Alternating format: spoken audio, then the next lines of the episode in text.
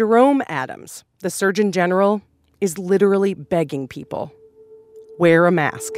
I'm pleading with you, with your viewers. I'm begging you. That's viewers of Fox News. Please understand that we are not trying to take away your freedoms when we say wear a face covering. Adams cited a New York Times report that showed a pretty high rate of mask wearing in the U S. Around eighty percent of people in a couple recent surveys say they do it all or most of the time. So a lot of people are doing the right thing. But that varies dramatically depending on where you are. Will you consider a national mandate that people need to wear masks? No, I want people to have a certain freedom, and I don't believe in that, no. The president, in an interview on Fox News Sunday, talked about masks basically the same way he has for months, as an issue of freedom and personal choice. And as you know, masks cause problems, too. With that being said, I'm a believer in masks. I think masks are good. But uh, I leave it up to the governors. Masks might be up to the states, but the president has a different idea when it comes to policing. This is Consider This from N P R. I'm Kelly McEvers. It's Monday, July twentieth. Support for this podcast and the following message come from Integrative Therapeutics, creator of Physician's Elemental Diet, a medical food developed by clinicians for the dietary management of I B S, I B D, and S I B O under the supervision of a physician. One minute, Mark Pattybone was walking down the street. It was about two thirty in the morning after a protest in Portland, Oregon.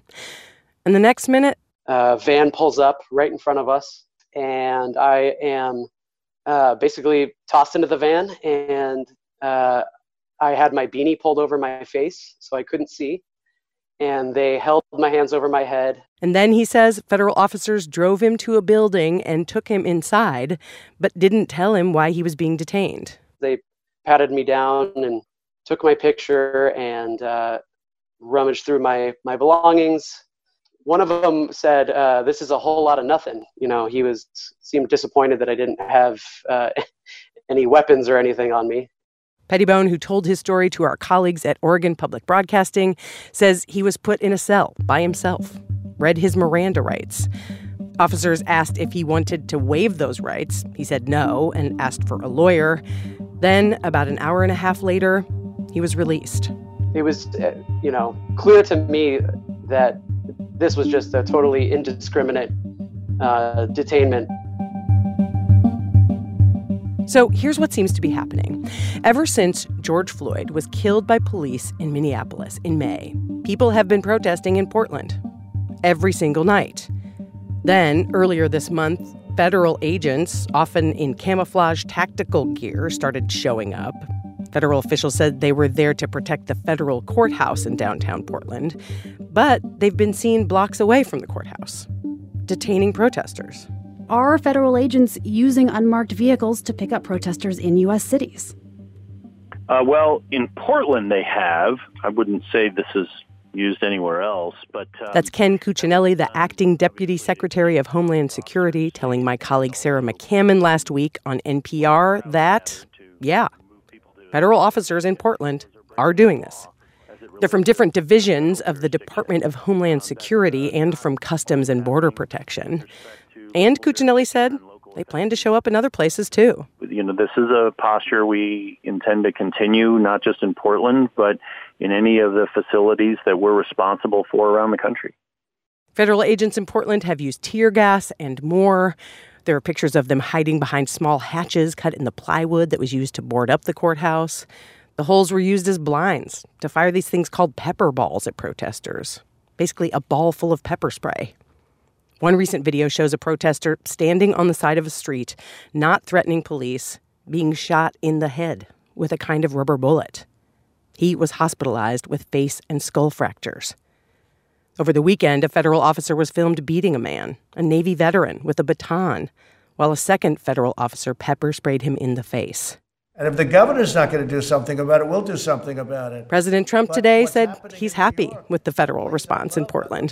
And he threatened to send more federal officers to Chicago, New York, and other cities where there have been protests. All run by liberal Democrats. More federal law enforcement to some of these cities? More federal law enforcement, that I can tell you. In Portland, they've done a fantastic job. They've been there three days. And they really have done a fantastic job. At a very but here's the problem. No problem. Local leaders say these federal officers are making things worse, not better. It was dissipating. It was calming down. We believed a week ago it would be over by this weekend. Ted Wheeler, the mayor of Portland, told N P R over the weekend that things in the city now are more tense than they were a few weeks ago. This is an effort, a last gasp effort by a failed president with sagging polling data who's trying to look strong for his base. And so he is actually using the federal police function in support of his candidacy. Now the state of Oregon says it will sue the U S Department of Homeland Security and other federal law enforcement agencies. It is a blatant abuse of power by the federal government. Governor Kate Brown told N P R she's asked the Department of Homeland Security to remove federal officers. They are inappropriately trained, and frankly, they're exacerbating an already challenging situation. Reporters at Oregon Public Broadcasting have been on top of this story since the beginning. There's a link to their work in our episode notes. So the president's message on policing is clear. If the governors won't do something, the White House will. His message on the pandemic, of course, has been the exact opposite. Governors and states, the president has said all along, should be in charge of testing, getting enough P P E, and reopening plans for businesses and schools. The White House Coronavirus Task Force hasn't held a briefing at the White House in months. Well, we had very successful briefings. I was doing them, and uh, we had a lot of people watching, record numbers watching. And today, the president announced the task force will restart regular briefings. We have had this big flare-up in uh, Florida, Texas, couple of other places. The president said he wants to keep people updated on new treatments and progress on a vaccine. He's hoping for good news to share on those fronts, just as it is becoming clear that his re-election campaign will not have the message he once hoped for. N P R's Mara Liasson talked about that with my colleague, N P R host Lulu Garcia-Navarro. The president originally wanted to run on a kind of triumphant story about the great economy. Then he wanted to run on a COVID going away story or an economy bouncing back story. And right now, both of those are very hard, if not impossible, for him to do. And this was the week that the polls really got worse for the president. Remember, polls are a snapshot, not a prediction.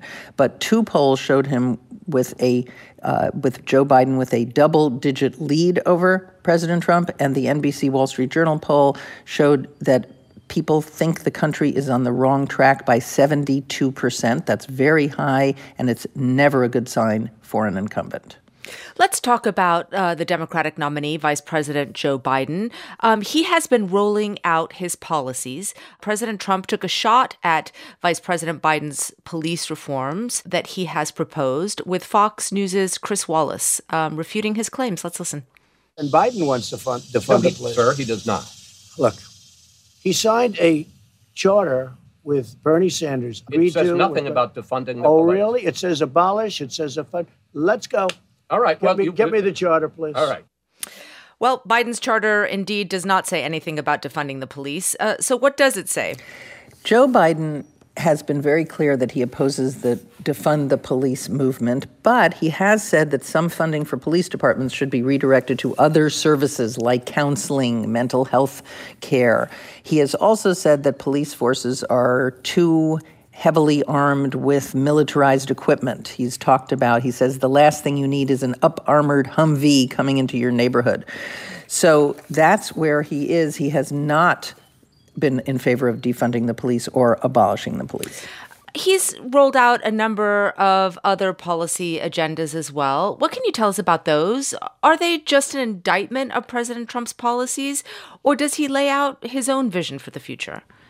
No, Joe, Joe Biden is trying to go beyond a heavily anti-Trump measure and lay out his own vision for the future. He has talked about much more government investment in the economy, in low-income housing, in low-income schools, free community college. He has not endorsed the Green New Deal, but he has come out with a pretty ambitious uh, environmental agenda. He wants to cut U S carbon emissions by twenty fifty. He wants to spend uh, five hundred million dollars on solar panels. On healthcare, he has still stuck to the middle ground in the Democratic Democratic uh, debate. He doesn't want mandatory Medicare for all, but he does want to add a public option to Obamacare. And he has tried to stick to the middle ground on things like fracking. He doesn't want an out- outright ban, but no new permits on federal lands. Finally, Mara, we, we only have a few seconds left. The president was silent for a long time on the death of Congressman John Lewis. Um, it was at least half a day before he tweeted very brief condolences. Yes, the president tweeted this, quote, "Saddened to hear the news of civil rights hero John Lewis passing, Melania and I send our prayers to he and his family." That's the way he wrote it. He also ordered American flags to be flown at half-staff for the remainder of the day. And, of course, the president and John Lewis had a difficult relationship. Lewis did not attend Trump's inauguration, and Trump once said that Lewis was all talk and no action. N P R's Mara Liasson talking to Lulu Garcia-Navarro. When he was twenty-five years old, by the way, John Lewis famously marched across a bridge called the Edmund Pettus Bridge in Selma, Alabama. It was during a protest for voting rights, and he was beaten by state troopers. That bridge is named for a U S senator and Confederate general, Edmund Pettus, who was also a member of the Alabama K K K. Now almost a half a million people have signed an online petition to rename that bridge after John Lewis. Additional reporting in this episode from our colleagues at All Things Considered and Weekend Edition Sunday, and from Jonathan Levinson at Oregon Public Broadcasting. For more news, download the N P R One app or tune in to your local public radio station. Supporting that station makes this podcast possible. I'm Kelly McEvers. We will be back with more tomorrow. Don't miss the national conversation with me, Jen White, every weekday on N P R's one A. News, views, and insight for the relentlessly curious. A space for those willing to share what they know and ready to hear the other side of the story. Subscribe to one A now and leave a review.